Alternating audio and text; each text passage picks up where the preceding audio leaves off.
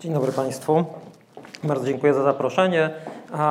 Tematem e, wykładu jest e, jeden z obszarów badań, którym się zajmuję, czyli placebo, w ramach zespołu badania bólu, który e, działa w Instytucie Psychologii Uniwersytetu Jagiellońskiego.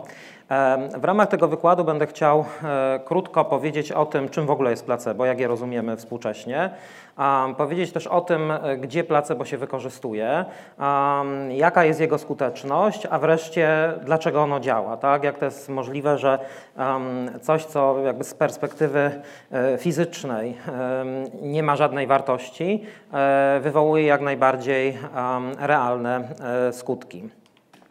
Zacznijmy od tego, czym jest placebo. Więc to jest w ogóle pojęcie, które jest niedefiniowalne. Tak, od jakichś 60 lat próbują badacze zdefiniować to pojęcie i nikomu się to nie udało.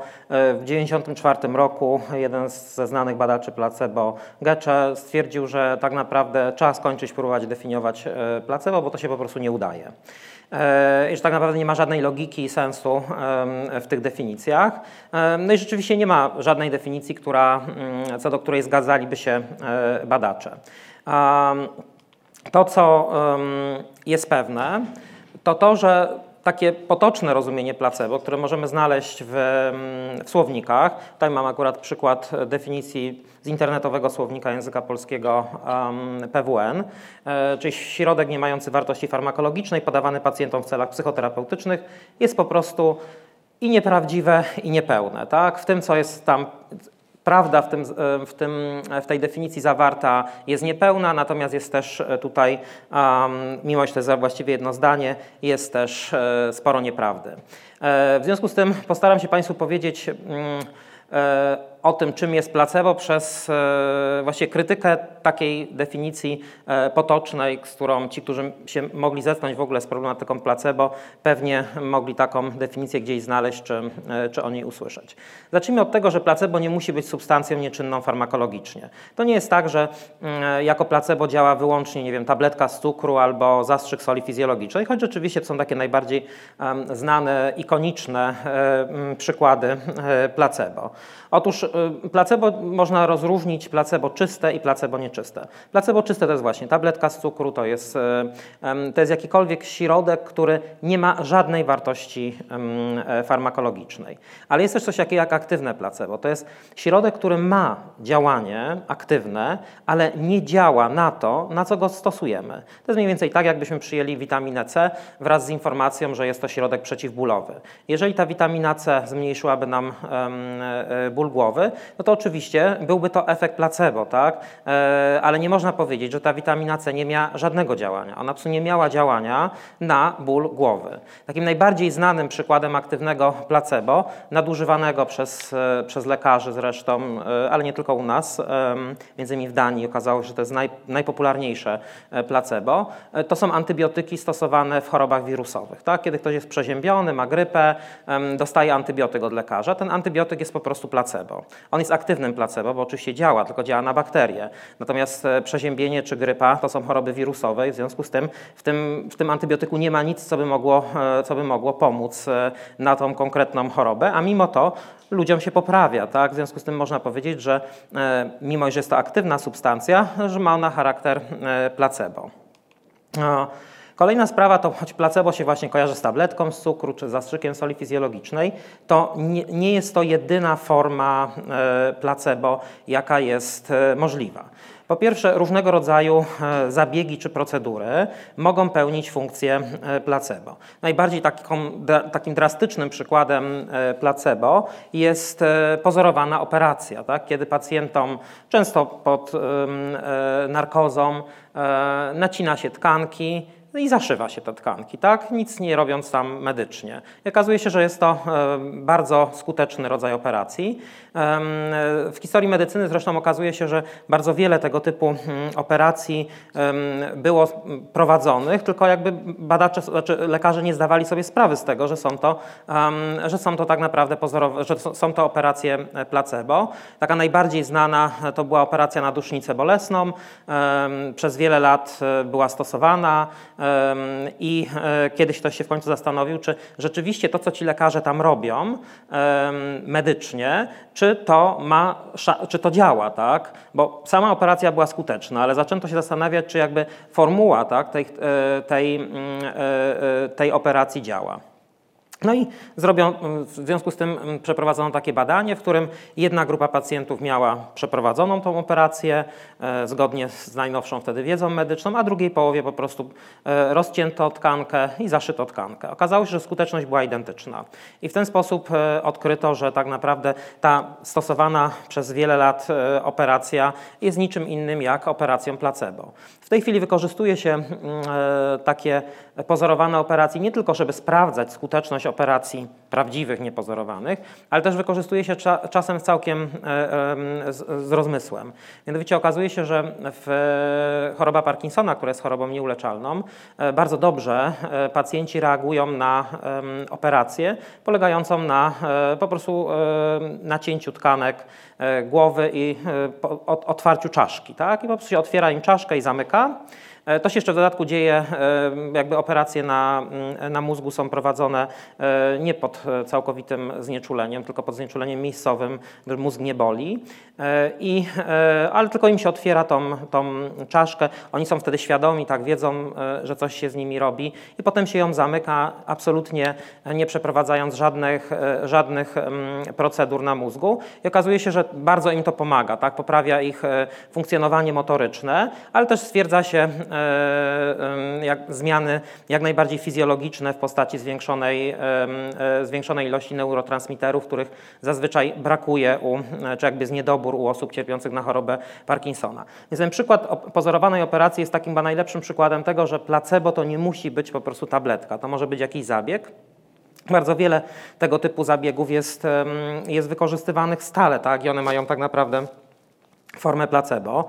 Bardzo wiele zabiegów o charakterze e, fizjoterapeutycznym, czy, e, e, czy na przykład takich jak, nie wiem czy Państwo mieli styczność z takim urządzeniem, które się nazywa magnetronik, gdzie oddziałuje się falami magnetycznymi w, celu, najczęściej to jest w celu leczenia takiego rehabilitacyjnego po jakichś złamaniach czy, czy uszkodzeniach ciała i generalnie okazuje się, że to nie działa tak? Znaczy w sensie działa, ale e, niezależnie od tego, czy włączone jest do prądu, czy nie. E, I tego typu przykładów, kiedy są używane różnego rodzaju urządzenia i one mają działanie niezależnie od tego, czy są podłączone, czy nie, jest sporo w literaturze i są to również bardzo dobre przykłady placebo nie będącego e, tabletką. Uważa się, że e, jest też sporo badań pokazujących, że tak naprawdę sam proces badania czy stawiania diagnozy jest już leczniczy. Tak? E, I kontakt, e, kontakt z lekarzem, to, że on nas zbada, użyje magicznego stetoskopu, jest, jest tym, co może być leczące samo w sobie, niezależnie zupełnie od innych, od innych oddziaływań. To takie przykłady medyczne, które nie są, nie są przykładami po prostu tabletek. Druga grupa placebo, które nie jest lekiem, to są różnego rodzaju substancje podawane pod pozorem no niekoniecznie leczniczych e, e, środków. No, kawa bezkofeinowa jest przykładem e, placebo. Papieros beznikotynowy jest również takim przykładem placebo. Mm, substancje podawane pod pozorem alkoholu. Jest nawet wódka Absolut, która jest, jest wódką placebo, stworzona na potrzeby jednego z badań, ale zazwyczaj robi się to tak, że się podaje albo piwo bezalkoholowe, albo się podaje drink taki soft drink, tak, bez alkoholu, mówiąc oczywiście, że jest to, jest to alkohol. Mm, e, podobne jest działanie alkoholu placebo, jak i alkoholu e, aktywnego z jedną różnicą. E, mianowicie wynikającą zresztą z mechanizmu działania placebo, o czym będę później mówił, mianowicie alkohol generalnie obniża pobudzenie seksualne. Natomiast ludzie wierzą, że podnosi. E, I w związku z tym prawdziwy alkohol obniża to pobudzenie seksualne, natomiast alkohol placebo je podnosi. E, więc e, tak, to jest taka drobna różnica wynikająca po prostu z oczekiwań, jakie ludzie mają w stosunku do działania alkoholu. Jako placebo traktuje się również różnego rodzaju procedury e, psychoterapeutyczne, które nie mają specyficznego działania. Tak? No, złośliwi e, twierdzą, że w ogóle psychoterapia to jest placebo, e, bo tak naprawdę wiele badań pokazuje, że trudno jest znaleźć różnice w skuteczności różnych form terapii i dlatego twierdzi się, że za, w dużej mierze za skuteczność psychoterapii odgrywają czynniki wspólne, tak? czyli takie, które występują we wszystkich rodzajach psychoterapii, a niekoniecznie te czynniki, które rzeczywiście są uważane za e, lecznicze przez, e, przez twórców czy tej terapii, czy e, terapeutów. No, wreszcie takie już najszersze możliwe rozumienie placebo to jest tak zwane znaczenie zawarte w procesie leczenia. Tak naprawdę jest taki badacz e, placebo Daniel Merman, jest antropologiem i on w ogóle uważa, że nie powinno się używać pojęcia placebo, efekt placebo, e, bo to się źle kojarzy. Tak naprawdę wszystko to, co się dzieje w procesie leczenia ma pewne znaczenie i to znaczenie jest leczące. I on pokazuje między innymi, że oczywiście opierając się na różnego rodzaju badaniach, że czasem nie trzeba nic stosować, żadnej procedury, leku, środku, środka, który mógłby pomóc. Wystarczy właśnie kontakt z lekarzem, wystarczy kontakt z, z miejscem, w którym się, z przychodnią, gabinetem e, e, lekarskim. Dlatego, że tam jest zawartych bardzo wiele symboli i te symbole tak naprawdę mają, e, mają to działanie, które możemy przypisać placebo. No właśnie, wszystkie, e, wszystkie aktywne środki, które stosujemy, również zawierają pewien element placebo. To jest tak, że nawet kiedy przyjmujemy nie tyle aktywne placebo, tylko aktywny środek, tak? przyjmujemy środek przeciwbólowy i ten środek przeciwbólowy działa jak najbardziej, zmniejsza nam poziom bólu, ale poza działaniem tego środka Mm, działają tak zwane elementy placebo, czyli pewne symbole, y, bodźce, które mm, modyfikują nam skuteczność tego działania. Przede wszystkim chodzi o formę podania. Badania te są, jest bardzo dużo badań, te badania są dość zgodne, że ta sama substancja w tej samej ilości, w tej samej dawce e, ma najlepsze działanie wtedy, kiedy jest podawana jako zastrzyk domięśniowy. Na drugim miejscu jest zastrzyk dożylny, na trzecim miejscu podskórny, potem jest kapsułka, która jest bardziej skuteczna niż tabletka, e, najmniej skuteczne są te takie małe pigułki e, i płyny, chyba że są gorzkie. Jeśli płyny są gorzkie, to one są e, skuteczniejsze niż płyny niegorzkie.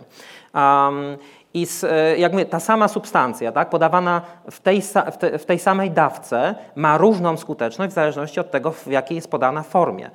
Liczy się też na przykład e, kolor tabletki. Tak? E, są tabletki, które, ta sama tabletka, która ma działanie, nie wiem, relaksujące, niebieska będzie działała silniej niż czerwona. Tak? Czerwone tabletki lepiej działają jako tabletki pobudzające. I teraz jak damy komuś tabletkę pobudzającą, która będzie niebieska, to ona będzie działała słabiej niż jeśli ona będzie czerwona. Tak? Sam ten kolor powoduje, e, e, powoduje wzmocnienie e, działania tabletki. Wyjątkiem tutaj od tych kolorów jest Viagra. Tak naprawdę nikt nie wie, dlaczego niebieska Viagra działa jak działa. Strach pomyśleć, co by się działo, gdyby ona była czerwona. Mm, znaczenie też w przypadku mm, tej formy placebo ma też liczba dawek. To znaczy, jeśli weźmiemy tabletkę, która, nie wiem, zawiera 10 mg jakiejś substancji aktywnej, to okazuje się, że ona będzie mniej skuteczna niż dwie tabletki zawierające 5 mg tej substancji. Tak? Czyli jakby generalnie im więcej tabletek, tym lepiej. Też im większe tabletki, tym lepiej. Tak? Naj, najbardziej w polskich badaniach starych już, być może teraz by się to zmieniło, ale w latach 90. były prowadzone badania, które pokazały, że najskuteczniejsze tabletki to są duże, okrągłe, białe. Tak?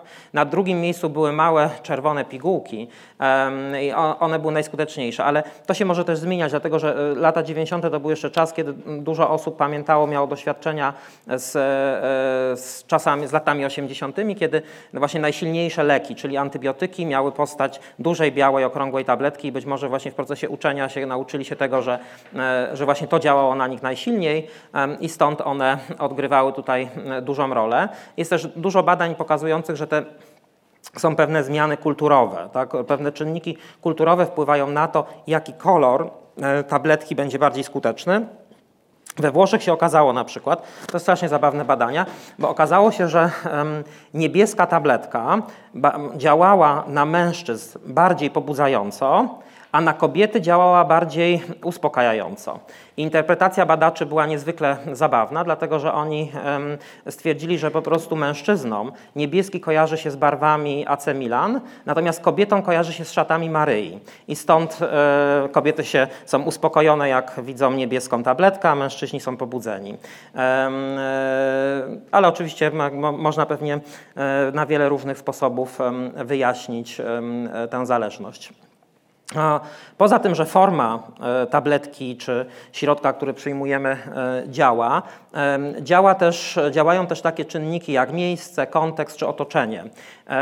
Chodzi o to, że ma znaczenie, jak idziemy do lekarza, ma znaczenie, jak, jak, jak wygląda jego gabinet, czy on ma po prostu jakiś tam prywatny gabinet w piwnicy obok po prostu szewca i kogoś, czy też jest to jakiś e, nowoczesny budynek, wielka przychodnia, czy też jest to na przykład szpital uniwersytecki. Są badania pokazujące, że kliniki uniwersyteckie są najskuteczniejsze, tak? Ale nie chodzi tylko o to, że tam pracują najlepsi lekarze, tylko chodzi o to, że po prostu ludzie lepiej zdrowieją w klinikach uniwersyteckich, czują się lepiej zaopiekowani, bo wiedzą, że to jest tak samo, są nawet w Krakowie kiedyś była, nie wiem czy nadal jest jest taka przychodnia u, profe, u, profesorów, coś takiego się to nazywało, tak? Jakby założenie tam było, że leczą tylko profesorowie medycyny. Nikt poniżej profesora tam leczyć nie mógł. I ym, to też jest jakiś pomysł właśnie na to, jak zwiększyć skuteczność e, działań e, leczenia, właśnie takim elementem placebo, tak? Jakby prawdopodobieństwo tego, że profesor medycyny będzie lepszym lekarzem niż nie profesor medycyny, pewnie jakieś jest, niemniej jednak jest bardzo dużo nieprofesorów, którzy są świetnymi, e, świetnymi lekarzami. W Polsce być może nie jest to aż tak bardzo rozwinięte, natomiast e, na Zachodzie lekarze się chwalą różnego rodzaju dyplomami, e, ukończonymi szkoleniami, kursami, całą mają e, w swoich gabinetach mają, mają poobwieszane ściany różnymi dokumentami, które mają podnieść ich, może nie tyle nawet prestiż, co pokazać, że oni są super wykształceni, skuteczni i to też są takie elementy, które mogą działać jak placebo. W Polsce się z tym wprawdzie nie spotkałem, natomiast byłem kiedyś w takiej E, w takim powiedzmy spa, w którym była sauna i siedziałem sobie, czekałem na swoją kolej w, e, w, e, na korytarzu i zobaczyłem coś niesamowitego, ponieważ cała ściana była w certyfikatach właścicielki tego miejsca, która, która tam było też solarium i tam było mnóstwo certyfikatów wydawanych przez Polskie Stowarzyszenie Solaryjne, w sensie solarystyczne, w ten sposób się dowiedziałem o jego istnieniu i okazało się, że to były zaświadczenia potwierdzające certyfikaty różne, że ta pani jest wykształconą solarystką, że ma mnóstwo E, szkoleń, kursów i, e, i jakby jest po prostu profesjonalnie, że jak się pójdzie do tego e, solarium, to nie wiem, czy bardziej, czy bardziej będzie się brązowym, czy, czy, czy być może to będzie zdrowsze, ale w każdym razie pani miała całą ścianę tym za, zarzuconą. I to jest jakby coś takiego, jak, jak lekarze mają na Zachodzie, pokazują swoją, swoją wiarygodność. W Polsce może niekoniecznie. No, kolejna kwestia, która jest myślę tutaj e, istotna, to to, że nawet jeśli stosujemy aktywne leczenie, to na jego e, efektywność będzie miał wpływ to, co ludzie, lekarze, ale także ich, e, ich pacjenci wiedzą jakie mają nastawienie, jak się zachowuje personel, jakie są relacje między personelem a pacjentem. No jest sporo badań pokazujących, że czy to, czy lekarz jest ciepły, czy też jest y, oziębły w stosunku do pacjenta, niezależnie od tego, co mu przepisze, no ma znaczenie. Tak? Są takie fajne badania, bo generalnie jest sporo badań pokazujących, że y, akupunktura jest placebo, y, że niezależnie gdzie się te igły wbije, one i tak działają. Są też takie specjalne igły, które są igłami placebo i też można działają tak samo jak, e, jak igły nie placebo. Ale bardzo fajne badanie, w którym hmm, stosowano, podawano właśnie e, akupunkturę i podawano akupunkturę placebo, ale oba typy akupunktury były stosowane przez albo bardzo takiego entuzjastycznego akupunkturzystę, albo przez takiego bardzo oschłego. Tak? Oschły zachowywał się tak, dzień dobry, proszę pan się położy, pyk, pyk, pyk, igiełki, do widzenia. Tak? Natomiast ten, który był taki bardzo entuzjastyczny, e, mówił dzień dobry, mam na imię tak i tak, co słychać, opowiedz mi o sobie, tak, dużo czasu poświęcał na rozmowę z tym, z tym pacjentem, rozmawiał też wbijając te igły, poświęcił mu dużo uwagi i okazało się, że mm, skuteczna była akupunktura, niezależnie od tego, czy placebo, czy nie placebo, skuteczna była ta, która, mm, skuteczniejsza była ta, która, którą zastosował ten taki entuzjastyczny e, akupunkturzysta. Natomiast nie było żadnej różnicy pomiędzy akupunkturą placebo a akupunkturą rzekomo prawdziwą. Tak? Czyli kluczowe dla, dla w ogóle dla tego, co, co wynieśli ci pacjenci, było to, jakie miał nastawienie e, e, lekarz, który, który stosował akupunkturę. Reasumując, placebo jest, jak Państwo widzą, no bardzo szerokim pojęciem i też dlatego, że jest takie szerokie, pewnie dlatego jest trudne do zdefiniowania. Taka robocza definicja, którą można by było na nasze tutaj potrzeby sformułować, po, mogłaby być mniej więcej taka, że placebo jest to jakiś bodziec lub informacja, e, która przekazywana może być werbalnie i niewerbalnie, ale co jest najważniejsze, wywiera wpływ na funkcjonowanie organizmu. Czyli tak naprawdę wszystko, tak? Wszystko to, co jest, co niesie jakąś treść, niesie właśnie jakieś znaczenie. Czy to będzie bodziec, że my zobaczymy właśnie, nie wiem, biały kitel. Są badania pokazujące, że lekarze w białych kitlach są skuteczniejsi od lekarzy nie w białych kitlach. Że lekarze ze stetoskopem na szyi są skuteczniejsi niż ci bez stetoskopu. Niech Państwo zobaczą, że na filmach nawet chirurdzy chodzą ze stetoskopem, tak? Po co im ten stetoskop? Noszą, prawda, żeby podnieść swoją, swoją wiarygodność i skuteczność. W związku z tym tego typu bodźce, tak? Tak, e, jak właśnie stetoskop, czy informacja o tym, że to jest po prostu wykształcony e, e, po wielu kursach psychoterapeuta, one zwiększają skuteczność leczenia i tym samym no, wywierają wpływ na funkcjonowanie organizmu. Jak już wiemy mniej więcej, czym jest placebo, mniej więcej zdaję sobie z tego sprawę, bo naprawdę mało kto wie, e, badacze placebo również nie wiedzą, czym jest placebo, więc e, tu mogę Państwa pocieszyć. E, zresztą to chyba nie jest tylko specyfika dziedziny badań nad placebo, że niekoniecznie ci, którzy się tym zajmują, wiedzą, czym się zajmują, a przynajmniej czy są w stanie powiedzieć, czym się zajmują. Placebo jest stosowane dość szeroko. I nie zawsze jesteśmy świadomi tego, że stosujemy, lub tym bardziej, że jesteśmy odbiorcami placebo.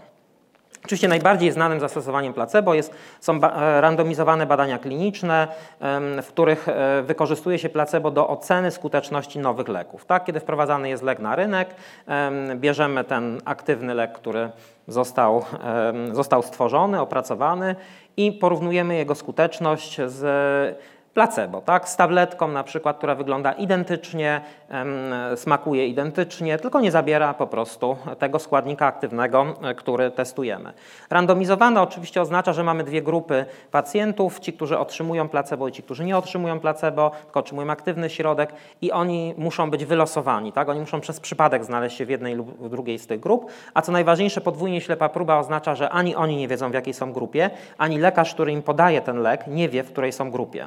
Żeby nie wpłynął swoim zachowaniem tak? na, na, na efekt leczenia. E, w związku z tym lekarz też nie, on dostaje po prostu e, tabletki i e, one są odpowiednio zakodowane. On nie wie, czy daje danemu pacjentowi placebo, czy daje mu aktywny środek. I na tej podstawie przez bardzo wiele lat wprowadzano nowe leki. Dzisiaj to jest mniej popularne, dlatego że mm, zmieniły się wymogi etyczne. Została zmodyfikowana deklaracja helsińska i zgodnie z nią nie wolno stosować placebo w badaniach klinicznych, jeśli istnieje na rynku jakiś lek, który leczy to samo i jest, ma dowiedzioną skuteczność. Tak? Czyli w tej chwili na przykład jeśli się wprowadza nowy lek na depresję, to raczej się go porównuje z innym lekiem na depresję, z, z jego skuteczność, niż, e, niż z, z placebo. E, nie oznacza to, że badań nad e, tego typu badań klinicznych z placebo już nie ma. Oczywiście są, dlatego że jest bardzo wiele chorób, na które wciąż nie ma leku, tak? więc nie ma z czym po prostu porównywać ich, ich skuteczności. To jest jakby stąd w ogóle wzięło się zainteresowanie placebo, tak, że w takich badaniach klinicznych zaobserwowano, że poprawia się nie tylko w grupie, która, jest, e, która e, otrzymuje aktywny środek, ale też poprawia się w grupie, w której, e, w której podaje się placebo. Mniej znacznie popularne placebo jest w badaniach psychologicznych, ono najczęściej służy temu, żeby manipulować pobudzeniem, e, pacjent, e, pobudzeniem um, badanych. Tak? Jeśli chcemy na przykład wywołać po, pobudzenie u badanych, no to możemy im dać placebo i powiedzieć, że to jest środek pobudzający. Tak? Albo na przykład możemy im dać kawę bezkofeinową i powiedzieć, że e, to jest środek, e, że to jest po prostu kawa. E, czyli czasem jak chcemy manipulować po prostu e, stanem badanych, możemy wykorzystywać do tego placebo. Taki słynny E, być może częściej z Państwa e, znany eksperyment Schachtera i Zingera nad e, emocjami. On właśnie bardzo dobrze w nim wykorzystano mm, placebo, jakby na tej podstawie testowano jedną z podstawowych teorii dotyczących mm, emocji.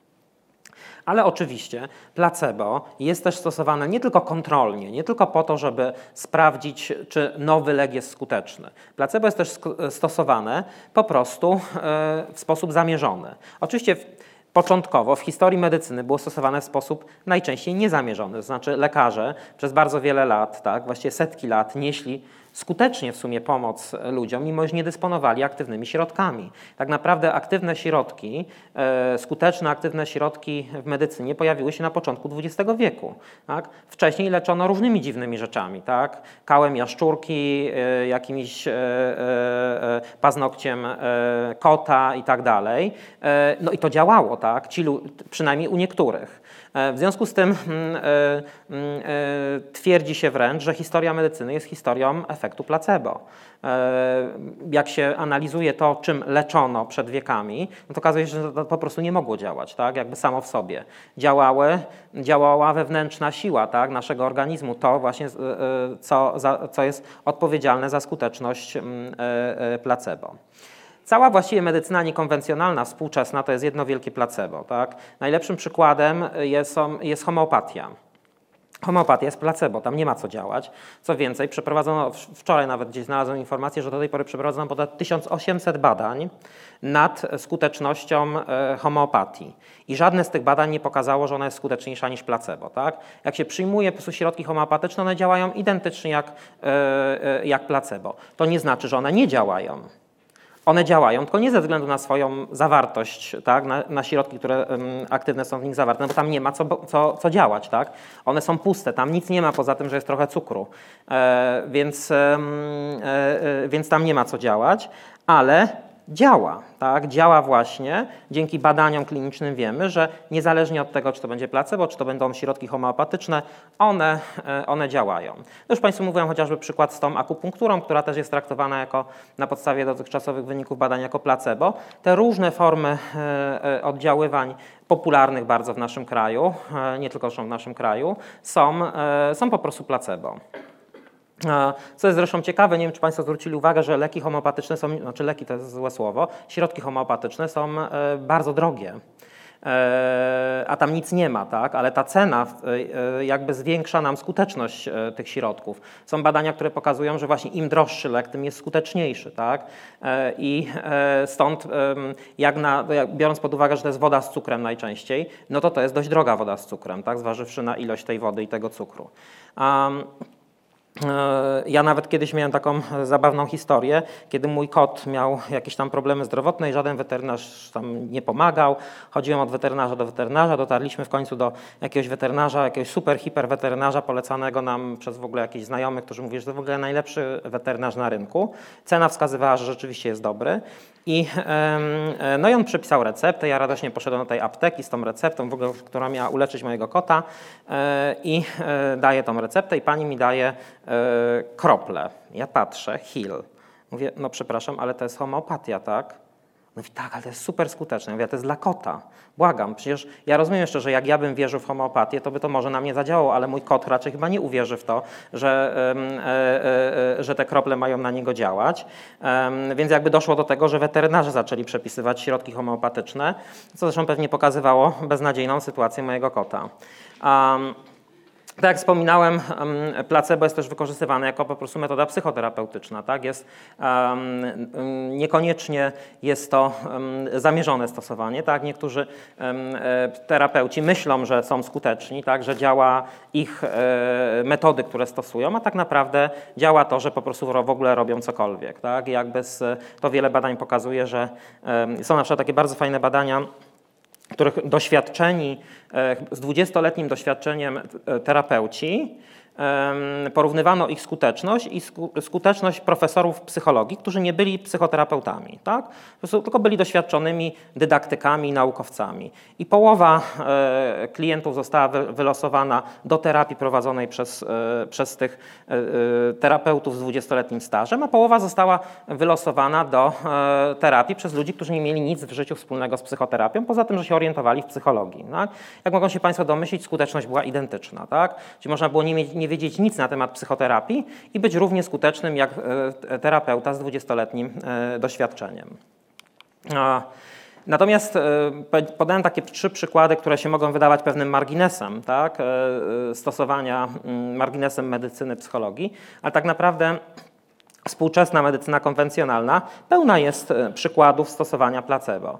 Wspominałem Państwu już o tym, że no wiele środków, które kiedyś uznawano za niezwykle skuteczne, w świetle współczesnej wiedzy na temat ich skuteczności, no wiemy, że to jest placebo po prostu. Tak? Ten przykład e, operacji na dusznicę bolesną, o którym wspomniałem, ale też na przykład e, leki przeciwdepresyjne, tak? które są jakby traktowane przez, przez nas w Polsce, no nie tylko zresztą w Polsce, jako coś niezwykle niezwykle, e, skutecznego, udowodnionej e, skuteczności. Otóż skuteczność leków przeciwdepresyjnych jest, no, ostrożnie mówiąc, e, niezbyt zadowalająca. Na przykład słynny Prozac jest skuteczniejszy od placebo chyba o 2%, jak mniej więcej taka jest różnica. Więc z klinicznego punktu widzenia nie ma znaczenia, czy się przyjmuje Prozac czy placebo, tak? Byleby tylko przyjmować placebo i być pewnym, że jest to Prozac. To jest zupełnie wystarczające. To zazwyczaj jest kontrowersyjne, kiedy się mówi o, tej, o tych lekach e, antydepresyjnych, dlatego że ludzie są przekonani, że co jak co, ale właśnie medycyna poczyniła straszliwy postęp, jeśli chodzi o metody e, leczenia e, depresji. Otóż nie poczyniła postępu. Jest świetna książka w języku polskim przetłumaczona z angielskiego, książka Irvinga Kersha Nowe szaty cesarza, przepraszam, Nowe leki cesarza, nawiązująca oczywiście do tytułu baśni. I Irwin Kersh tam opisuje badania nad skutecznością leków antydepresyjnych. W ogóle pokazuje, że te teorie dotyczące depresji, czyli tego, że to jest niedobór dopaminy albo wręcz przeciwnie, że są tam jakieś zaburzenia związane z serotoniną, że są wszystko hipotezy, że te hipotezy nie zostały nigdy udowodnione i pokazuje, że jakby leki, e, że leki antydepresyjne, które mają działać na to samo, mają bardzo różny mechanizm działania, ale przede wszystkim pokazuje, że, ten, e, że niezależnie od tego mechanizmu są podobnie skuteczne i nie są skuteczniejsze niż placebo, a jeśli są skuteczniejsze niż placebo, to niewiele. Pytanie oczywiście, jak to jest możliwe, tak? że jesteśmy przekonani, że, e, że leki antydepresyjne są takie skuteczne, a badania pokazują, że nie. No, odkrycie Irvinga Kersha, e, zresztą do tego odkrycia doszło w sposób e, nieprosty. Kersz w latach 90., kiedy była, bardzo był popularny Prozac, chciał się dowiedzieć, na ile ten Prozac jest lepszy od placebo. W związku z tym wystąpił do e, Federal Drug Agency, tak, czyli e, agencji federalnej, w której rejestrowane są leki w Stanach Zjednoczonych i poprosił o wyniki badań, na, e, wyniki badań, które doprowadziły do zarejestrowania leków przeciwdepresyjnych. Chciał poznać te wartości, chciał wiedzieć na ile było skuteczne placebo, a na ile były skuteczne leki antydepresyjne, w tym m.in. Prozac. E, odmówiono mu tego. E, dostępu, co go trochę zaniepokoiło, wcale mu się nie dziwię. W związku z tym wystąpił do Sądu Najwyższego w Stanach Zjednoczonych, e, powołał się na e, odpowiednią poprawkę do Konstytucji gwarantującą obywatelom dostęp do informacji publicznej, no i Sąd Najwyższy nakazał wydać mu te wyniki. I właśnie z tych wyników, na podstawie tych wyników powstał świetny artykuł, który się ukazał w 1996 roku, Listening to Prozac but Hearing Placebo, który oczywiście pokazał, że to, o czym Państwu wcześniej mówiłem, że placebo nie jest wiele skuteczniejsze niż znaczy Prozac nie jest wiele skuteczniejszy niż placebo. Więc to jest, to, to jest przykład medycyny konwencjonalnej, tak, w której stosowany są, jest środek, którego skuteczność nie przekracza znacząco skuteczności e, e, e, placebo. Ale też lekarze stosują placebo w sposób jak najbardziej zamierzony. Tak? Jak się pyta lekarzy o to, czy, e, jak często czy stosują placebo, jak często stosują, to w zależności od badania, od sformułowania mm, pytania, od 17 do 99% e, lekarzy przyznaje się do stosowania e, placebo. No i od 51 do 100% pielęgniarek się przyznaje do, do stosowania placebo. W Polsce e, dane są dość podobne. E, pierwsze badanie, które e, robiłem w 2012, w 2011 ono było robione, opublikowane w 2012. W tym badaniu zastosowałem taki trochę mm, chytry pomysł, mianowicie ponieważ placebo się niezbyt dobrze lekarzom kojarzy, to chciałem sprawdzić na ile jakby sama informacja o tym, że badanie dotyczy placebo wpłynie na jego wyniki. W związku z tym miałem dwie ankiety. Jedna ankieta, w jednej ankiecie pytałem bada, pytałem lekarzy o to, jak często stosują placebo, a w drugiej, drugą połowę lekarzy pytałem o to, jak często stosują niespecyficzne czynniki lecznicze czy, czy niespecyficzne metody lecznicze. Przy czym zdefiniowałem i placebo, i te niespecyficzne czynniki lecznicze identycznie, tak? Była identyczna definicja na początku, różniło się tylko słowo. Połowa badanych była pytana o, o placebo, a połowa badanych była pytana o, e, e, o niespecyficzne metody lecznicze. Jak Państwo widzą, jeżeli pytałem o placebo, to w sumie, jak się, jak się popatrzy na never, tak, czyli nigdy, 95% lekarzy pytanych o niespecyficzne metody lecznicze przyznało się do tego, że je stosują. Natomiast 86% e, przyznało się do stosowania placebo. Ta różnica jest oczywiście e, istotna. E, no, pokazuje, że tak naprawdę o 9% więcej osób się przyznaje do, procenty są tutaj 16, tak? czyli o, 9, o 11% więcej się przyznaje, przyznaje się lekarzy do stosowania placebo, jeśli ono nie jest nazwane placebo, tak? jeśli nazwiemy je niespecyficznymi metodami leczniczymi. Ale jeszcze ciekawszy jest ten efekt, jak się popatrzy, jak Państwo zobaczą, to możemy uznać, że to jest często, częste stosowanie placebo, tak? No bo codziennie albo przynajmniej raz w tygodniu lekarz przepisuje placebo. Rzadko możemy powiedzieć, to jest raz w miesiącu albo raz w roku. niech Państwo popatrzą na te proporcje. Jak dodamy sobie 8 do 18, to mamy 26, tak? Czyli 26% lekarzy pytanych o to, czy, czy przepisują placebo, odpowiada, że często przepisują placebo. Natomiast jak dodamy sobie tu do, to do siebie, to okazuje się, że 61% przyznaje, że stosuje często placebo, tylko nazwane niespecyficznymi metodami leczniczymi. Tak? Czyli jakby w zależności od tego, jak zadamy pytanie, taką mamy, e, taką mamy odpowiedź. Niezależnie zresztą od, tych, e, od tego, jak zadamy to pytanie, okazuje się, że lekarze w Polsce stosują placebo dość często. I w jakiej formie? Najbardziej, popularna, e, najbardziej popularne w Polsce E, są witaminy i homeopatia. Tak? To są dwa najczęściej wymieniane przez lekarzy przykłady e, placebo. No oczywiście też e, suplementy diety, ale generalnie homeopatia i, i, i witaminy. Witaminy to jest w ogóle bardzo ciekawa, ciekawy mm, temat, dlatego że witaminy generalnie, jak się kupuje te takie witaminy, taki zestaw, tak, multi, mnóstwo witamin, po pierwsze to w ogóle na nic nie działa, a po drugie nawet jakby działało, to nie ma tam co zadziałać, dlatego że one się nie przyswajają. Tak? Są badania pokazujące, że witaminy przyjmowane w sposób sztuczny, zwłaszcza w tabletkach, one po prostu się nie przyswajają, to się wszystko wydala. E, w związku z tym jakby przyjmowanie witamin ma sens tylko wtedy, kiedy po pierwsze mamy niedobór witamin, konkretnej witaminy. Ktoś ma niedobór witaminy A, to powinien przyjmować witaminę A, ale nie w tabletce, tylko w zastrzyku, dlatego że po prostu w tabletce to jest praktycznie e, e, nieprzyswajalne. Natomiast okazuje się, że jak Państwo widzą, no prawie no ponad połowa, tak? E, w zależności od pytania, 57 do 54% lekarzy przyznaje się do tego, że przepisuje swoim, swoim pacjentom witaminy, zdając sobie sprawę doskonale z tego, że one nie będą działały w tym przypadku, tak? Że to jest po prostu placebo. E, jest Pan zmęczony, no to proszę bardzo, e, proszę e, tutaj witaminki sobie wziąć, przejdzie zmęczenie. Wszystkie badania pokazują, że, że witaminy nie wpływają na zmęczenie.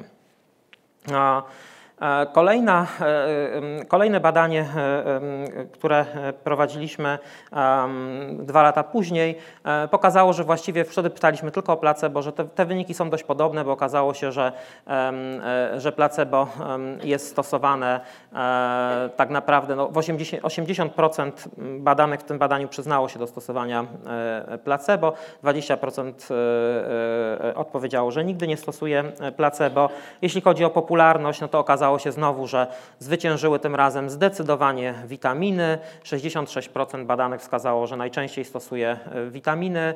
E, homeopatia drugie, e, drugie miejsce, czyli bardzo podobne wyniki w, w obu badaniach, co mm, no, wskazuje, że rzeczywiście być może jest to prawdziwy obraz generalnie polskiej medycyny w kontekście placebo. Ale placebo jest też wykorzystywane nie tylko w, w medycynie, ono jest też wykorzystywane w sporcie. Tych badań na temat e, wpływu placebo na, mm, e, e, na wyniki sportowe nie ma bardzo wielu, jest ich kilkadziesiąt, natomiast pokazują one, że rzeczywiście można zwiększyć skuteczność, czy jakby w zależności od, od dyscypliny sportu. Tak, u kolarzy no to po prostu tempo jazdy, u biegaczy to ile przebiegną w określonej jednostce czasu, podając im placebo. Czasem ta różnica przy zastosowaniu placebo i braku placebo nie jest jakaś wielka. E, niemniej jednak e, przy poziomie mistrzowskim czasem ułamek sekundy decyduje o tym, kto wygra e, i w związku z tym placebo może być tutaj dość mm, skutecznym środkiem wspomagającym.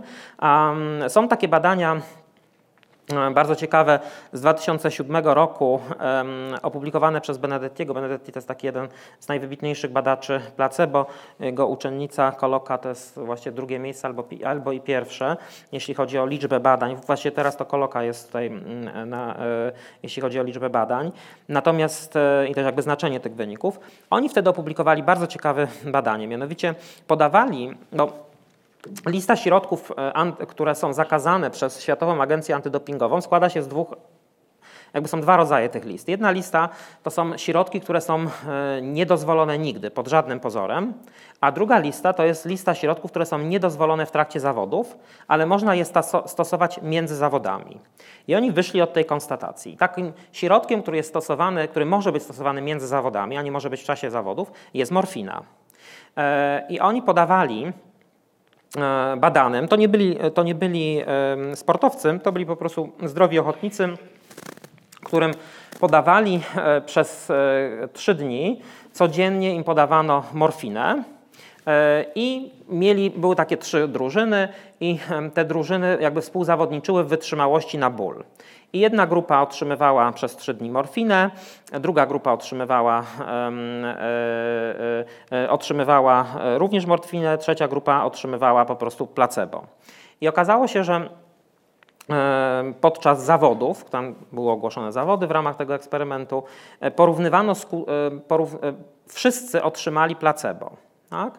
I okazało się, że naj, największą wytrzymałością na ból e, charakteryzowała się drużyna, która otrzymała, e, otrzymywała wcześniej e, morfinę, a teraz otrzymała placebo wraz z informacją, że jest to morfina. Słabszy wynik e, miała grupa, która otrzymała też placebo, ale była poinformowana, e, a wcześniej nie otrzymywała e, morfiny. No i oczywiście najsłabszy wynik miała ta grupa, która dostała po prostu placebo z informacją, że jest to placebo. Tak? Czyli tak naprawdę oni przez trzy dni nauczyli tych ludzi reagować na placebo tak jak na morfinę. Ten mechanizm warunkowania klasycznego, będę o nim, o nim za chwilę mówił, jak, jak on przebiega, na czym polega, ale niech Państwo zwrócą uwagę, że to jest niezwykle ciekawy wynik, bo on pokazuje, że zakazanego środka w trakcie zawodów można, można go stosować między zawodami, a następnie w trakcie zawodów podać, e, e, podać sportowcom placebo. I ono będzie skuteczniejsze niż brak jakiegokolwiek środka. Tak? I to jest niezwykle, e, niezwykle ciekawe. Ten, ta dziedzina tutaj zastosowań placebo w, w sporcie jest, rozwija się i coraz więcej tych badań się ukazuje. I myślę, że to będzie taki w ogóle nowy, znaczy to już jest nowy obszar, ale że będzie jeszcze dynamicznie się rozwijał w przyszłości. Powiedziałem o tym, e, gdzie stosujemy placebo, znaczy najpierw powiedziałem o tym, czym jest placebo, teraz gdzie je stosujemy. Teraz parę słów na temat tego, czy w ogóle to jest bardzo skuteczne, tak? no bo w ogóle mówimy to jasne, że, e, że jest skuteczne. Pytanie, e, w jakim obszarze i jak bardzo. No, po pierwsze trzeba powiedzieć, że jest bardzo dużo danych pokazujących skuteczność placebo w różnych chorobach. Tutaj macie Państwo właściwie wypisane schorzenia, to jest e, lista, to jest spis treści książki Benedettiego, książka, która e, to jest takie najlepsze podsumowanie badań na temat e, placebo. I on w każdym rozdziale, w każdym rozdziale streszcza badania dotyczące kolei konkretnego zaburzenia. I w tych wszystkich zaburzeniach, które są tutaj wymienione, są twarde do, naukowe dane pokazujące, że placebo pomaga. Tak? Najbardziej pomaga oczywiście, najwięcej badań dotyczy bólu e, i dlatego to jest tutaj na pierwszym miejscu. E, ale jak Państwo na przykład zobaczą, również redukcja symptomów nowotworów. To nie oznacza, że placebo jest w stanie e, usunąć nowotwór. Nie jest w stanie, ale jest w stanie pomóc zmniejszyć objawy, tak? czy jakby podnieść jakość życia. Generalnie oddziaływania psychologiczne są nieskuteczne, jeśli chodzi o, e, e, o chorobę nowotworową, nie, są, nie, nie zwiększają przeżycia. Tak? Czyli ludzie, którzy są poddawani psychoterapii e, i cierpią na nowotwory, oni nie żyją dłużej niż ci, którzy nie są poddawani psychoterapii. Natomiast żyją lepiej, tak? mają wyższą, mają lepszą jakość życia, dlatego że po pierwsze psychoterapia pozwala im łatwiej to jeśli można łatwiej użyć takiego słowa, znieść chorobę nowotworową, a z drugiej strony takie oddziaływania psychologiczne jak na przykład placebo pozwalają zredukować symptomy. Bardzo często mm, symptomem, jednym z symptomów e, chorób nowotworowych jest po prostu ból, tak? a widzimy, że placebo jest skutecznie redukuje ból, no więc jest to jeden oczywiście e, z symptomów. Generalnie jak Państwo widzą tych obszarów, w których są dowody na to, że, e, że placebo może działać jest sporo. Niezwykle ciekawe są na przykład badania nad astmą. E, astma się wydaje takim zaburzeniem, które no jest bardzo konkretne. Tak? Mamy e, jakiś alergen, no to e, się dusimy. Tak? Nie mamy alergenu, to się nie dusimy. Były takie badania na przykład, w których badani byli, byli inhalowani placebo, ale mówiono im, że jest tam alergen, więc się dusili a jak im dalej ich inhalowano, mówiąc, że teraz daliśmy środek e, e, przeciw, e, znaczy antyalergiczny, to im przechodziło, tak? Mimo że cały czas to była ta sama woda. Więc to bardzo dobrze pokazuje, że, mm, że właśnie w różnych schorzeniach ten, to placebo może działać i to w dwie strony, co nas zresztą przybliża do, do kolejnego punktu mówiącego o tym, czy, czy placebo to jest po prostu tylko coś, co mm, leczy, czy też może nam placebo szkodzić. Ale zanim o tym, e, kluczowe jeśli chodzi o skuteczność placebo jest to, że ona, że placebo, i to jest jakby możemy wrócić do tej definicji ze słownika języka polskiego, placebo nie ma charakteru psychoterapeutycznego. To nie chodzi o to, że ono działa wyłącznie na subiektywne symptomy. Tak? Placebo skutecznie redukuje jak najbardziej e, organiczne symptomy. Tak? Nawet w przypadku bólu, który jest doznaniem subiektywnym.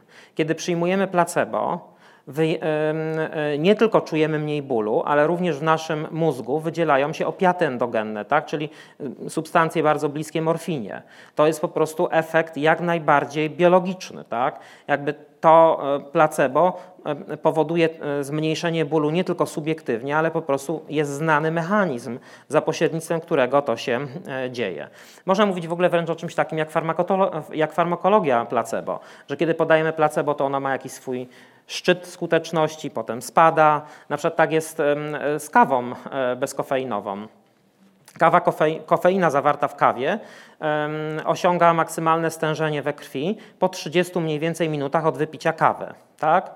No i czyli stopniowo wzrasta nam pobudzenie, i po 30 minutach jest maksymalne, a potem zaczyna spadać. I bardzo podobnie jest w przypadku kawy bezkofeinowej, tylko że to pobudzenie nam rośnie bardzo szybko. Nie wiem, czy Państwo zwrócili uwagę, że jak się właśnie już czuje czasem zapach kawy, to już człowiek jest pobudzony, jak już ją wypije, to już jest mu od razu lepiej, a dopiero za pół godziny będzie miał maksymalne stężenie tej kofeiny we krwi.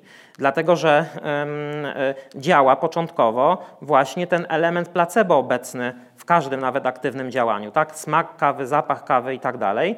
I też ma swój właśnie taki szczyt działania i koniec, tak? Tylko, że szybciej on następuje. Po prostu działa szybciej placebo, te elementy placebo e, w kawie bezkofeinowej, czy nawet kofeinowej działają szybciej. Szybciej osiągają swój szczyt i e, koniec. Więc można powiedzieć właśnie o czymś takim jak farmakologia placebo.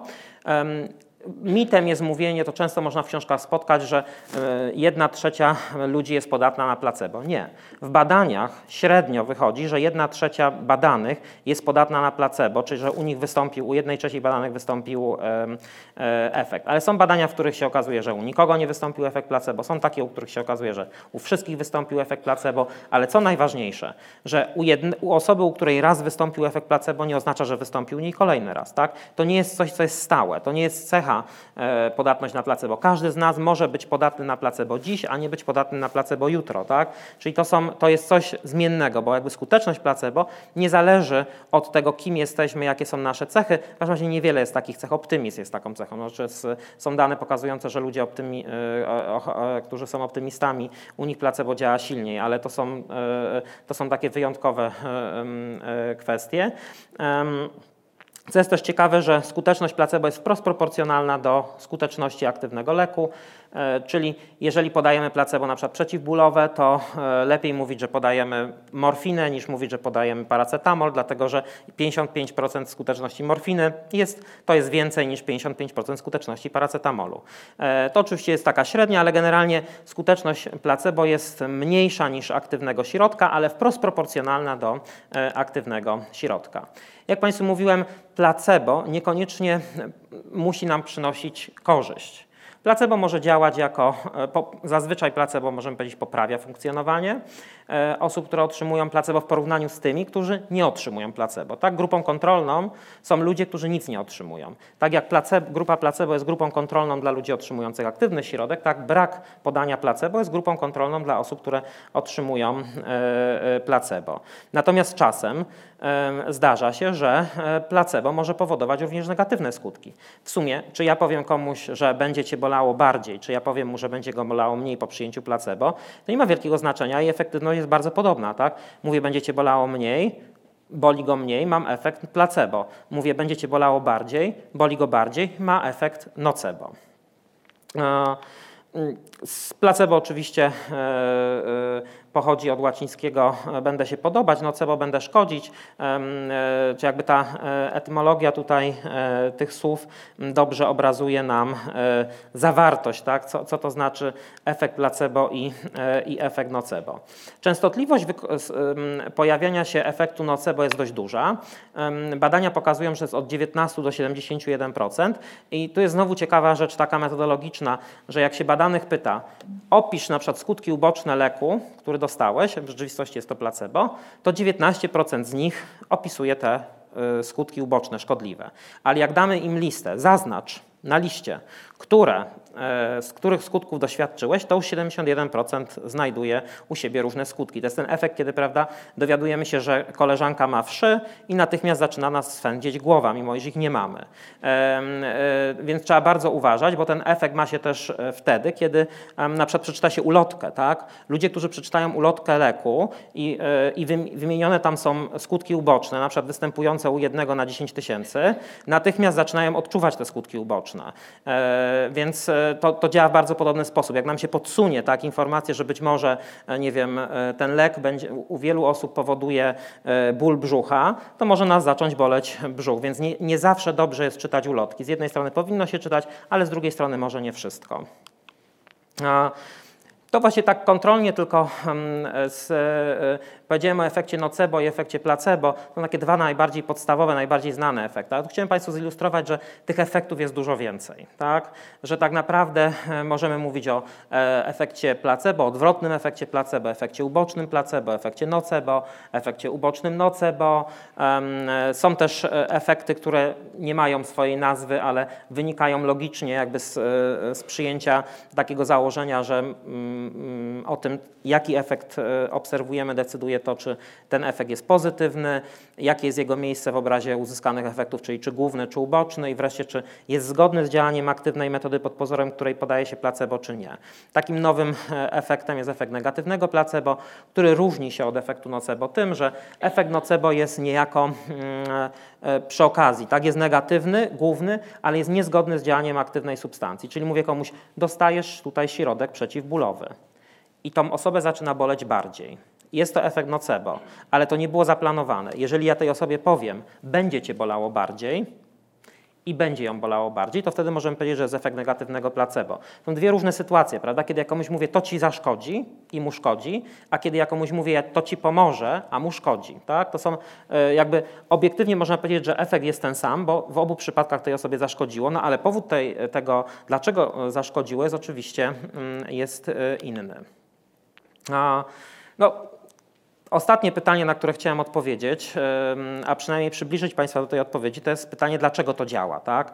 Jak, jak to się dzieje, że tabletka z cukru, czy też inne e, środki, które niekoniecznie za, zawierają jakieś aktywne leki, działają. Trzeba rozróżnić po pierwsze e, procedury, jakie są wykorzystywane w badaniach, a co za to idzie później w praktyce, wywoływania efektu placebo od mechanizmów, za pośrednictwem których to ten efekt placebo może e, e, przebiegać. Otóż jeśli chodzi o takie procedury, to mamy po pierwsze warunkowanie klasyczne, po drugie sugestie słowne, do których się często odwoływałem w przykładach w trakcie dzisiejszego wykładu, ale także uczenie się przez obserwacje, tak obserwowanie innych osób. Najkrócej rzecz biorąc, warunkowanie klasyczne to jest proces, w którym uczymy się na sobie, że jakaś substancja działa, sugestie słowne mówimy komuś, tak, że to będzie działało. Uczenie się przez obserwację, obserwujemy u kogoś, że u niego coś działa.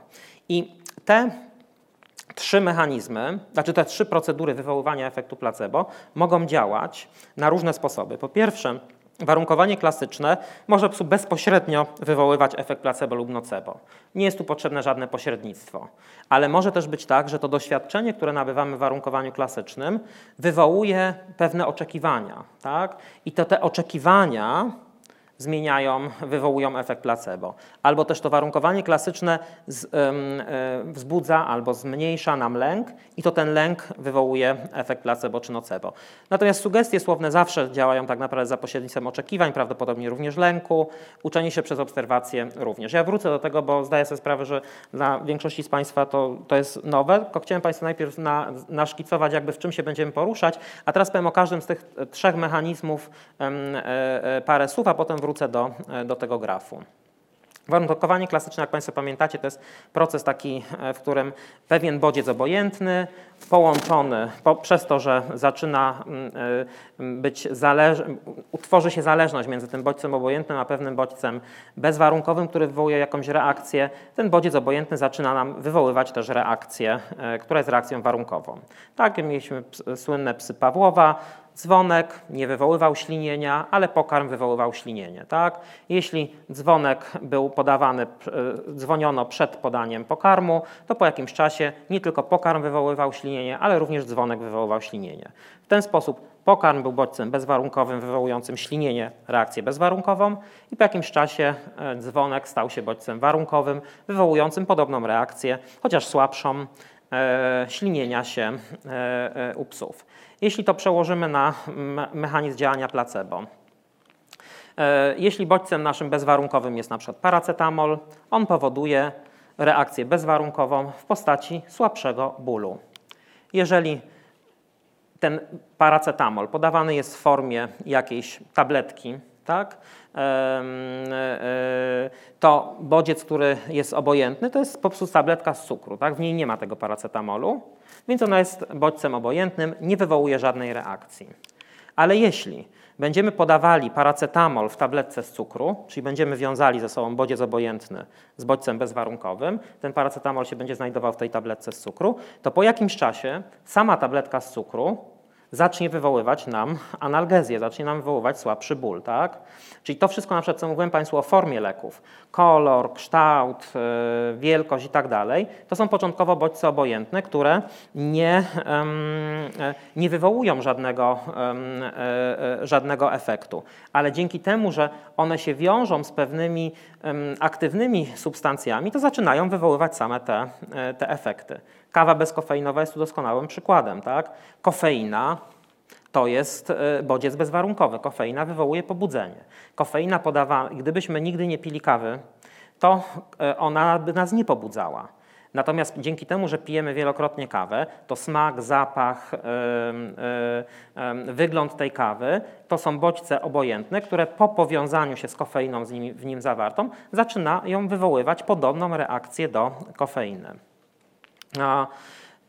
Można więc powiedzieć, że warunkowanie klasyczne to jest taki mechanizm, w którym uczymy się efektów działania e, placebo. Tak? I e, kluczowe w tym mechanizmie jest to, że ci z Państwa, którzy znają warunkowanie klasyczne, wiedzą o tym, że jak już się utworzy reakcja warunkowa, to jeśli nie będzie się pojawiał bodziec bezwarunkowy, to ta reakcja zostanie poddana procesowi wygaszenia, czyli ten bodziec warunkowy przestanie wywoływać reakcję warunkową. To jest bardzo ważna rzecz, bo to oznacza, że, że placebo nie będzie działało wiecznie. Tak? Czyli nie możemy się ograniczyć do stosowania placebo. I są rzeczywiście dane pokazujące, że im silniejsze środki się e, stosuje, im częściej się stosuje te środki aktywne, tym placebo jest skuteczniejsze. Tak? Jakby nie możemy doprowadzić do wygaszenia. Lekarze, którzy będą stosowali wyłącznie placebo, oni będą nieskuteczni. Oni nie będą wywoływali efektu placebo. Efekt placebo najlepszy, wywoł, największy wywołują paradoksalnie ci, którzy stosują najlepsze metody lecznicze. Bo one się kojarzą na zasadzie warunkowania klasycznego właśnie z tym placebo i wtedy działa i placebo i aktywny środek. Jak przestaniemy podawać aktywne środki, to, ten, to placebo przestanie po jakimś czasie e, e, e działać. To jest przykład z naszych nowych badań, które e, jeszcze się nie ukazały, to dopiero właściwie napisaliśmy mm, artykuł. Chcę Państwu pokazać, jak wygląda to w laboratorium. Mianowicie my mamy taki paradygmat badań, w którym e, pokazujemy badanym kolorowe światła, e, na przykład zielone i chociaż akurat w naszym tym badaniu to było pomarańczowe i niebieskie. I badani sobie przez kilkanaście takich prób dostają bodźce bólowe o o innej wartości przed światłem zielonym, e, przepraszam, przed światłem niebieskim, o innej wartości przed światłem pomarańczowym. To jest bardzo dobrze widoczne tutaj. A może zacznijmy od grupy kontrolnej. W tej grupie się nic nie dzieje, nie ma warunkowania. Przez cały przebieg eksperymentu badani dostają bodźce bólowe tej samej siły, zarówno przed, e, zarówno po czerwonym, znaczy po, po pomarańczowym świetle i po niebieskim świetle. Jak Państwo widzą, nic się tutaj nie zmienia. Natomiast w grupie, która otrzymuje placebo, jako placebo działa na przykład, bierzemy sobie pomarańczowe światło, badani e, dostają bodźce bólowe słabsze, tylko nie mówimy im tego, że dostają bodźce bólowe słabsze. Natomiast po niebieskim świetle dostają bodźce bólowe e, silniejsze. Tak? Ta różnica nie jest bardzo duża, także udaje się to tak zrobić, że badani się jakby nie orientują w tym, że dostają te bodźce bólowe, że, ta, że tam jest jakaś y, różnica. A kluczowe jest to, że my im da, zapewniamy wtedy doświadczenie, tak? Właściwie ich organizmowi, bo oni sobie nie zdają z tego sprawy, jak się później okazało. Czyli dostają bodźce bólowe po pomarańczowym świetle słabsze, a po niebieskim świetle dostają silniejsze. A następnie w drugiej części eksperymentu, tutaj mm, e, to jest kilkadziesiąt różnych bodźców, w drugiej części eksperymentu podajemy im już zarówno po niebieskim, jak i po pomarańczowym świetle bodźce o tej samej sile. A mimo to ta różnica nie jest, Państwo widzą, duża, ale nie jest tak jak tutaj, jak w grupie kontrolnej. Bodźce e, pomarańczowe są oceniane jako słabsze niż bodźce niebieskie. Tak? Czyli można powiedzieć, że nauczyliśmy ich tego, że pomarańczowe światło e, zapowiada słabszy bodziec, chociaż w rzeczywistości ten bodziec jest taki sam jak po niebieskim świetle. Na odwód robimy w grupie e, nocebo. Tak? Tutaj podajemy, jak Państwo widzą, jako bodźce kontrolne podajemy e, powiedzmy na przykład niebieskie bodźce, a pomarańczowe podajemy, to są silniejsze bodźce. Tak? I Później w drugiej części eksperymentu, kiedy te bodźce mają tę samą siłę, widzą Państwo, że te niebieskie są oceniane jako silniejsze, a te e, kontrolne e, pomarańczowe są oceniane jako słabsze. Ta różnica nie jest wielka, natomiast ona jest istotna statystycznie i też pokazuje to, że e, w bardzo subtelny sposób można nauczyć ludzi, którzy nie mieli wcześniej kontaktu, bo jakby do naszych badań mogą przystąpić tylko osoby, które jeszcze nigdy nie brały udziału w tego typu badaniach. No, uczymy ich, tak? Uczymy ich tego, że kolor może powodować e, słabszy lub silniejszy ból, w zależności od tego, jak, co się będzie działo w trakcie e, warunkowania. Tu Państwo widzą, to są różnice, tak? E, w grupie placebo to jest różnica pomiędzy pomarańczowym i niebieskim światłem, tu jest różnica pomiędzy pomarańczowym i niebieskim światłem i tu mamy grupę kontrolną. No i te różnice są po prostu, jak Państwo widzą, istotnie statystycznie większe. Drugi mechanizm, e, który, znaczy drugi, druga procedura wywoływania efektu placebo to są sugestie słowne. Mówimy badanym po prostu. To jest akurat eksperyment, w którym jeszcze się posługiwałem innym paradygmatem starszym, e, w którym badani mieli, mm, posmarowane, mieli oznaczone na ręce dwa miejsca. Jedno miejsce było posmarowane maścią, to była maść placebo e, i mówiłem badanym, że ta maść zwiększa ból. Tak? E, po to, jest, po, po, to podajemy tą maść, żeby w tym miejscu silniej czuli te bodźce bólowe, elektryczne, które im będziemy podawali. Natomiast w miejscu bez maści e, podawaliśmy również bodźce bólowe, no ale nie było tej maści. Maść nie działała, nie zwiększała oczywiście obiektywnie tej siły bólu. Ale jak Państwo widzą, mimo wystarczyła sama informacja, że ta maść będzie e, wywoływała silniejszy ból i jak Państwo widzą w próbach z maścią badanych bolało bardziej niż w próbach e, e, bez maści. To jest bardzo ciekawy efekt. To była grupa kontrolna, w której to grupie okazało się, e, tej, w tej grupie mówiliśmy, że ta maść jest placebo, to nie działa ale w grupie, e, jesteście w grupie kontrolnej, w grupie eksperymentalnej, w której stosowaliśmy podobną maść, ale to była maść aktywna, ta maść zwiększała siłę bólu. U tych, bada tych badanych bolało najbardziej. Tak? Nie uwierzyli nam po prostu, tak, że się znajdują w grupie kontrolnej. E, I to jest bardzo fajny, paradoksalny efekt, że można badanym powiedzieć, to nie działa, tak? a działa najbardziej. Okazało się w, w, tych badaniach, że, e, ta, mm, e, że ten efekt placebo był zależny od oczekiwań e, i był zależny również od lęku przed bólem, który, czy jakby te dwa mechanizmy, o których wspomniałem, tu zostały uruchomione tą instrukcją słowną. Tak? Powiedzenie, że będzie cię bolało bardziej, spowodowało, że zarówno mm, powstały oczekiwania, jak i też zwiększył się lęk przed tym bólem. Trzecia procedura to procedura uczenia się przez obserwację. To jest najbardziej skomplikowana procedura wywoływania efektu placebo, też dość, e, właśnie tutaj to nawet wywołaliśmy efekt nocebo, dość złożona e, i też badana od niedawna. W 2009 roku w ogóle pierwszy eksperyment się ukazał, a w sumie do tej pory ukazało się ich pięć. To polega na tym, że znowu stosujemy paradygmat kolorowych świateł. Akurat w tym eksperymencie stosowaliśmy zielone i, e, i e, czerwone światła. Badani przychodzili do laboratorium i mówiliśmy, och, przepraszam, przyszedł jeszcze jeden badany e, i bardzo prosi, czy, czy, mogliby pan, czy mógłby Pan poczekać na, bo śpieszy mu się, tak? No i badani się zgadzali. Mówimy, to żeby to przyspieszyć, to jakby Pan mógł pomóc, tak? I dawaliśmy badanym, poprosiliśmy, żeby po prostu um, obserwowali to, co robi um, ten rzekomy badany, któremu się śpieszy um, i żeby notowali, jak ocenia e, bodźce bólowe, że to nam bardzo pomoże.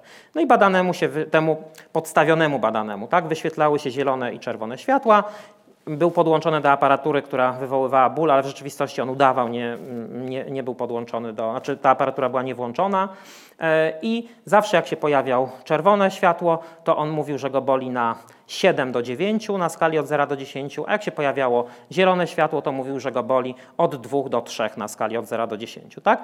I w ten sposób badany ten rzeczywisty obserwując badanego podstawionego, uczył się, że czerwone światło oznacza silniejszy ból, a zielone światło oznacza słabszy ból. Do tego wprowadziliśmy tutaj taką modyfikację, mianowicie mieliśmy albo tego podstawionego badanego, czyli tego modela, mieliśmy albo kobietę, albo mężczyznę i też badaliśmy, badani byli kobietami i mężczyznami, którzy obserwowali modela, bo chcieliśmy zobaczyć, czy płeć będzie miała znaczenie. Bo podejrzewaliśmy, zgodnie z teorią Bandury, podejrzewaliśmy, że kobiety będą się bardziej uczyły od kobiet, a mężczyźni się będą bardziej uczyli od mężczyzn. Efekty Państwo widzą na tym wykresie okazało się, że rzeczywiście po pierwsze u wszystkich badanych wystąpił efekt taki, że oceniali bodziec, e, bodźce czerwone jako silniejsze niż bodźce niebies zielone, przy czym dostawali oczywiście bodźce tej samej siły. Tak? Ten rzeczywisty badany dostawał bodźce tej samej siły, ale wystarczyło to, że obserwował innego badanego, który oceniał silniej bodźce czerwone, a słabiej zielone, żeby on też czuł, że te czerwone są silniejsze niż te zielone. Ale najciekawszy był efekt dotyczący płci. Mianowicie okazało się, że niezależnie od płci badanych, Czyli zarówno kobiety, jak i mężczyźni, ci rzeczywiście badani, silniej doświadczali tego efektu, jeśli obserwowali wcześniej mężczyznę. Tak? Czyli model mężczyzna był wiarygodniejszy zarówno dla kobiet, jak i dla mężczyzn. Tak? Ale za, e, długo się zastanawialiśmy, dlaczego tak wyszło. Poza tym, że e, że niezgodnie z teorią bandury, ale też się okazało, że teoria bandury nie ma, nie ma akurat na to dowodów za bardzo empirycznych, że rzeczywiście jest ta zależność płciowa. I to nam recenzent właściwie podpowiedział, że być może jest tak, bo jest taki stereotyp, że mężczyźni są tacy bardziej odporni na ból, zresztą są też bardziej odporni na ból, też są dane pokazujące. I teraz jeżeli mężczyzna mówi, boli mnie na 9 na skali do 10, no to naprawdę musi go boleć, tak? Jak kobieta mówi, że ją boli 9 na skali e, od 0 do 10, to, no to może ją boli, ale to może, może przesadza. Tak? E, nie wiem, czy tak było w rzeczywistości, natomiast to nam podsunął recenzent, że być może jest taki, e, że może tak, na tym polega ten efekt, że dlatego mężczyzna był bardziej wiarygodny, że po prostu jak mężczyzna mówi boli mnie bardzo, to naprawdę musi go boleć. Tak? Bo są na przykład bardzo fajne badania pokazujące odczuwanie bólu, że generalnie obiektywnie kobiety mają niższy próg bólu, mniejszą tolerancję bólu, natomiast mężczyźni mają wyższą, ale szczególnie mają wysoką tolerancję bólu, jak są badani przez kobiety. Tak? Jeśli eksperymentatorem jest kobieta, to mężczyznę boli mniej. Tak? Im więcej kobiet jest obecnych w laboratorium, tym mężczyznę boli mniej. E, drugi eksperyment, który e, teraz e, zaraz się powinien ukazać, zastosowaliśmy ten sam paradygmat, tylko chcieliśmy zobaczyć, czy to może kolor światła decyduje o tym, że, że badani się łatwiej uczą, na przykład, że czerwone to jest silniejszy ból, a zielone jest słabszy ból, dlatego że czerwony jest taki ostrzegawczy i w ogóle ma różne są tam efekty tego koloru czerwonego. Okazało się, że nie. Mieliśmy grupę, w której zielone światło oznaczało słabszy ból, mieliśmy grupę, która, w której czerwone światło oznaczało słabszy ból i mieliśmy grupę, w której e, kółeczko oznaczało, białe kółko na czarnym tle oznaczało e, e, słabszy ból. I we wszystkich tych trzech grupach, które obserwowało oczywiście wcześniej modela, wyszedł nam efekt taki, że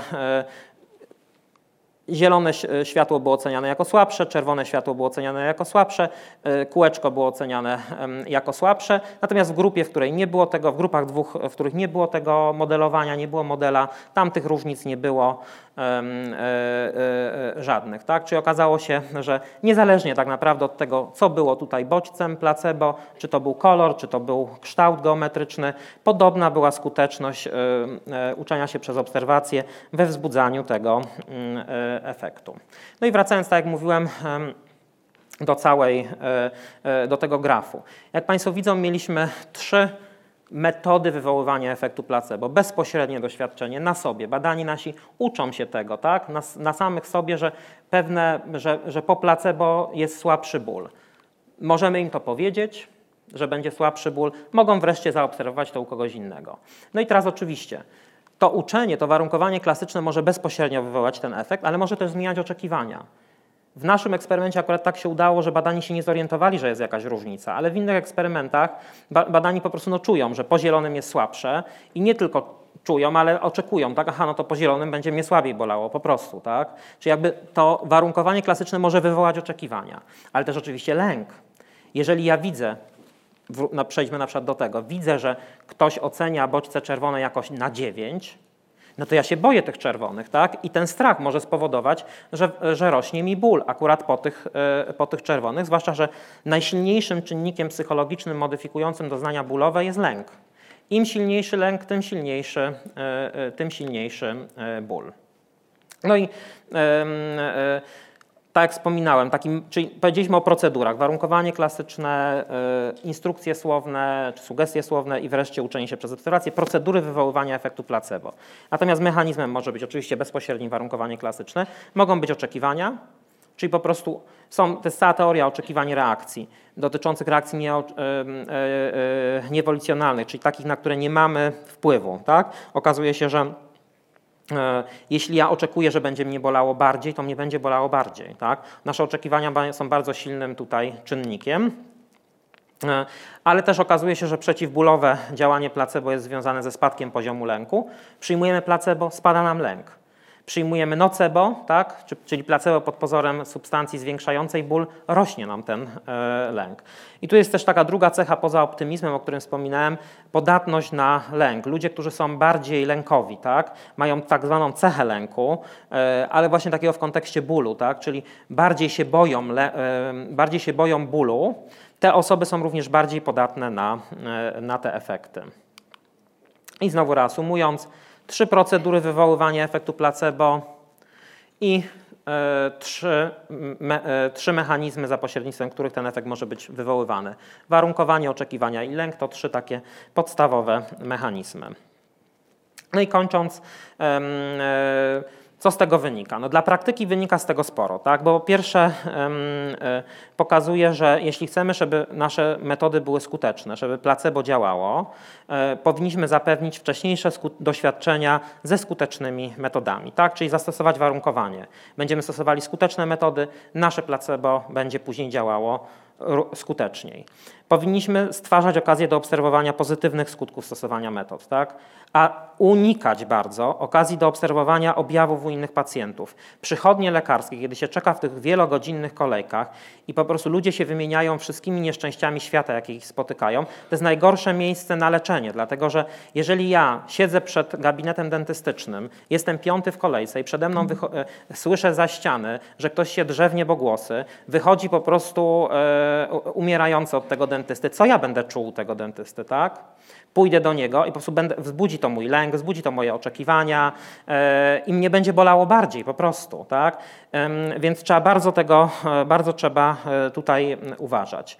No trzeba oczywiście wzbudzać, wzmacniać pozytywne oczekiwania. Trzeba mówić pacjentom, że to jest bardzo dobry lek. Przepisuje panu po prostu super silny antybiotyk on będzie działał tak i tak. Na trzeci dzień pan już poczuje reakcję pozytywną.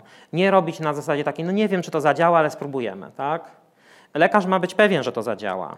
E, no i też co bardzo ważne, trzeba obniżać poziom lęku, tak? trzeba e, uspokajać pacjenta, a już na pewno nie, e, nie wzbudzać ten lęk, dlatego że zwiększenie lęku powoduje silniejszy ból i oczywiście tym samym zmniejsza skuteczność placebo, a zwiększa skuteczność tego, zwiększa szansę na to, że, że powstanie efekt nocebo. Okay. Dziękuję Państwu bardzo. E, jeśli mają Państwo jakieś pytania, to chętnie odpowiem.